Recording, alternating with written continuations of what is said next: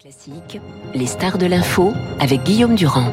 Bonjour Monsieur Durand. Non, tu n'as pas changé, Renaud Blanc. Ça va Très bien, et vous? Pas mal, pas mal. Bon, les stars de l'info, nouvelle émission si je puis dire, et on va commencer avec alors, une vraie star aujourd'hui. Voilà, Fabrice Lucchini. Je voulais dire simplement aux auditeurs de Radio Classique que nous aimons que, en dehors des stars historiques, Luc Ferry, Franz-Olivier Gisbert, que vous avez reçu ce matin, Pascal Bruckner, David Doucan, Cécile Cornudet, Tabar Abiker, Burgala, Beffa, Savigno, Christian Morin, Franck Ferrand, Francis Drezel, Laure Maison et tant d'autres comme Laurent Deville, qui est à la fois normalien et l'un des meilleurs jazzman français. Voici les nouveaux venus. Gattegno, qui a dirigé beaucoup de journaux, vous le savez. Samuel Bulbenfeld, qui est incontestablement, vous l'aurez demain, le meilleur journaliste de cinéma en France. Rachel Kahn, Marc Lambron, Christian Macarian et Éric Le Boucher, dont je vous conseille d'ailleurs l'article saignant ce matin dans l'opinion. Avec tous ces gens-là, et avec donc, quand même, hein. euh, oui, avec tous ces gens-là, plus Frédéric Becbédé le vendredi et donc Fabrice le samedi et le dimanche. Au passage, avant d'écouter Fabrice, J'en profite pour dire à l'ARCOM qu'il serait bon que nous respections les règlements, mais ça fait dix ans qu'on a exactement le même nombre d'émetteurs. Maintenant, le droit à la concurrence doit exister et Fabrice Lucchini a le droit d'être écouté. Donc, bonjour, monsieur Roch-Olivier Mestre. Alors, une toute petite précision. Évidemment, tous vos invités seront en direct. Oui, c'est exceptionnel ce matin. exceptionnel parce qu'il est entre deux tournages, Fabrice Alors, Il est à la fois en Belgique euh, avec Guillaume Niclou, bientôt avec Bruno euh, Dumont, et il prépare évidemment euh, des spectacles comme d'habitude. Le 1er novembre au Théâtre Montparnasse pour sa création à La Fontaine et le confinement. C'est lui qui va en parler. Et le 17 novembre, Théâtre de l'Atelier, jusqu'en décembre, lecture de Frédéric Nietzsche, Nietzsche dont nous allons parler aussi ce matin. Alors voilà ce qui se passe. Il est arrivé il y a deux jours avec sa compagne. Et il fait. Moi, j'avais l'impression d'être au théâtre, mais il n'y avait pas de théâtre, il n'y avait pas de public. Vous savez, vous avez assisté à des spectacles de Lucchini, euh, la drôlerie, en même temps les textes somptueux. Là, il a choisi Thomas Bernard, puisqu'on est sur Radio Classique et qu'il faut parler de musique, qui est cet écrivain un autrichien assez exceptionnel et, et le moins qu'on puisse dire bouillon, puisqu'à sa mort, il a voulu interdire en Autriche toute la, tous ses romans, toutes ses pièces, etc., etc. Il déteste les Autrichiens, il déteste l'Autriche, il y a vécu euh, toute sa vie. Et surtout, là, il s'en prend à la musique d'ascenseur, vous allez voir, parce que nous aimons la musique sur Radio Classique. Il s'en prend à cette vogue effrayante de la musique partout, et c'est du Lucchini, et c'est du Bernard, un immense écrivain. Écouter de la musique n'a plus rien d'exceptionnel. Aujourd'hui, vous entendez de la musique partout. Où que vous vous trouviez, vous êtes positivement obligé d'entendre de la musique. Dans tous les magasins, dans toutes les salles d'attente de médecins, dans toutes les rues. Aujourd'hui, vous ne pouvez plus du tout échapper à la musique. Vous voulez la fuir, mais vous ne pouvez pas la fuir. Notre époque vit tout entière avec accompagnement musical. C'est ça, la catastrophe. Voilà ce qu'a dit Reger. À notre époque, c'est l'invasion de la musique totale, partout, entre le pôle nord et le pôle sud. Vous êtes forcés d'entendre, que ce soit en ville ou à la campagne, en mer ou dans le désert. Voilà ce qu'a dit Reger. Les gens sont quotidiennement gavés de musique, euh, depuis si longtemps, qu'ils ont déjà perdu depuis longtemps tout sentiment pour la musique. Naturellement, cette situation épouvantable a aussi une répercussion sur les concerts que vous entendez aujourd'hui. Il n'y a plus rien d'extraordinaire car toute la musique dans le monde entier est extraordinaire et lorsque tout est extraordinaire, il y a naturellement plus rien d'extraordinaire. Le phrasé, le génie de Fabrice Lucchini que nous retrouverons donc tous les week-ends, un samedi et dimanche à 12h et à 16h sur Radio Classique pour au moins une période de deux mois. Pourquoi il a choisi Radio Classique, Guillaume? Écoutez, il a choisi Radio Classique simplement parce qu'il adore Radio Classique, ce qui est quand même une, déjà une bonne raison. Ce qui est une bonne nouvelle ils, sont, très nombreux. Il a un emploi du temps de ministre, mais il est vraiment venu euh, avec plaisir. Il avait fait une expérience avec l'académicien Marc Fumaroli, justement, de commentaires de tableaux au Louvre. Et il s'est dit, tiens, dans ma radio, je vais faire la même chose, les grands textes et la musique. Voilà, écoutez. Quand vous entendez Sioran parler de la différence entre Bach et Mozart, d'abord t'es lavé, t'es lavé de l'entreprise universelle de bêtises dont parlait Flaubert, et déjà du temps de Flaubert, c'était comme ça, la grande crétinisation, quand tout d'un coup Sioran parle que Bach parle pas du paradis, mais de l'entrée au paradis, alors que Mozart, il vient du paradis, euh, quand tu vois que des intelligences, des souffrances, des gravités, des, des drames, des catastrophes humaines, comme ces écrivains, quand Thomas Bernard se met à gueuler contre l'envahissement immense de la musique partout. Mhm. C'est extraordinaire. Pas un restaurant, comme s'ils ont peur, comme s'ils étaient persuadés qu'ils vont, ils vont s'emmerder. Donc, puisqu'ils ont peur que plus personne ne parle, il y a le portable et la musique d'ambiance pas un endroit pour acheter un pantalon, il n'y a pas de musique, pas un aéroport il n'y a pas de musique,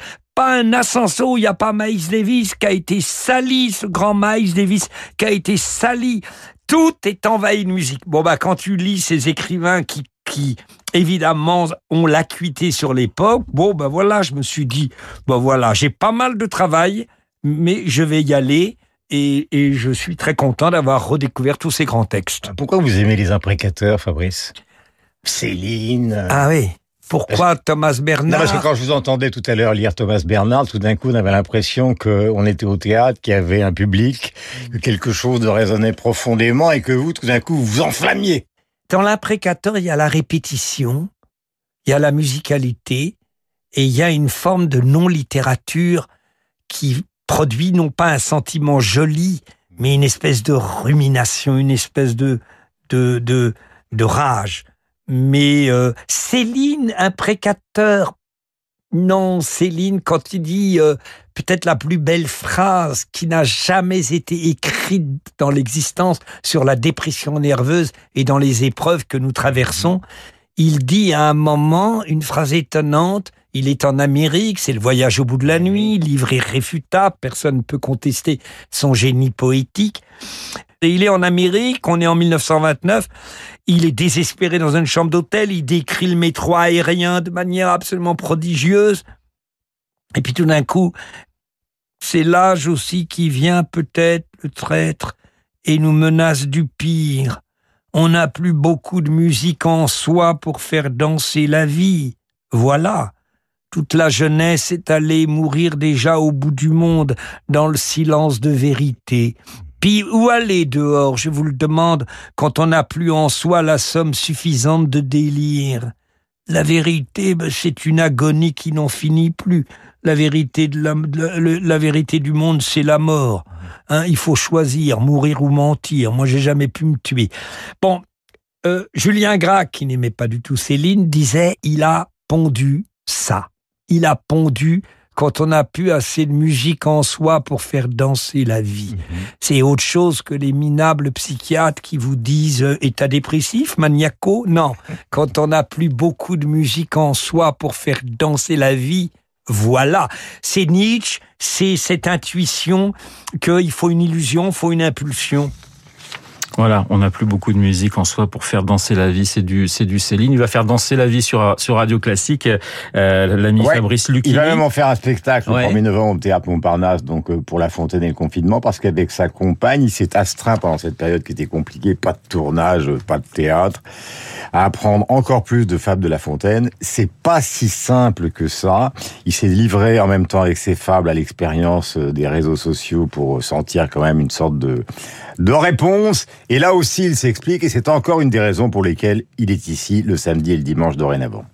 Euh, c'est pendant mes deux ans et demi, j'ai pas fait un acte merveilleux, mais je me suis imposé une discipline parce que j'allais devenir fou. Euh, si je ne travaille pas, comme dit Pascal, si je suis pas occupé, si mon esprit n'est pas occupé.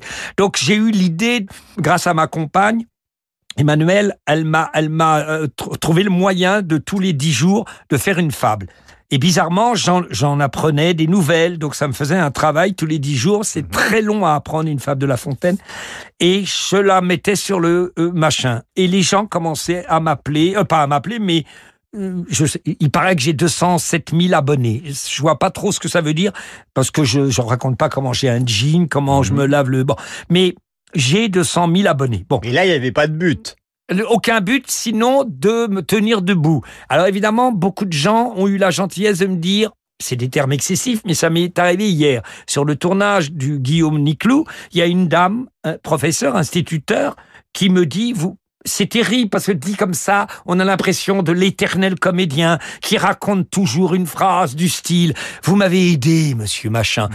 Moi, je hais ça. On est personne, c'est un art mineur, on n'est pas des écrivains, on n'est pas des artistes, on est des passeurs. Mais c'est vrai que cette femme m'a dit, ça m'a aidé. Puis j'ai eu quelques petits messages de médecins, j'ai vu Chloé Bertolus. Euh, chirurgienne. Chirurgienne. Salpêtrière. Salpêtrière.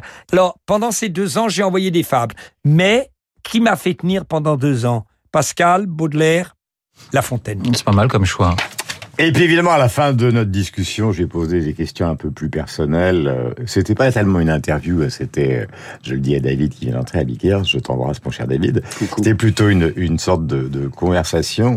Il a quand même tourné 60, euh, 80 films et fait de multiples spectacles. Le type est singulier depuis le début. Et moins qu'on puisse dire, euh, c'est que pour le petit coiffeur du tout début, découvert par Labro, puis après le genou de ça n'a pas été simple, contrairement à ce qu'on pourrait croire aujourd'hui. On m'a refusé au conservatoire.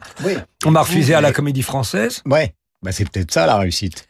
En tout cas, ma, la singularité, ce serait prétentieux de dire ma singularité, mais ma bizarrerie, mon phrasé, comme il disait, mais tu as l'air d'un homo et tout ça. Et ben tout d'un coup, après la discrète, j'ai eu le miracle de faire avant la discrète, j'avais commencé le Céline en 85 mhm. et j'ai eu ce bonheur absolu de faire une 13 ou 14 spectacles de Flaubert à Nietzsche, de Paul Valéry. 80 films, 80 ou 90 films. Oui. Oui, j'ai fait beaucoup de films aussi. C'est quand même absolument phénoménal aujourd'hui. Pour, un petit coiffeur dont l'agent avait quand même dit tu réussiras jamais parce que t'es pas sexué. On sait pas si t'es homo, si t'es hétéro. Tu n'as pas de sexe à pile. S'il savait maintenant les lettres que je reçois. Brûlantes. Et les théâtres sont vides. Lucini, jamais.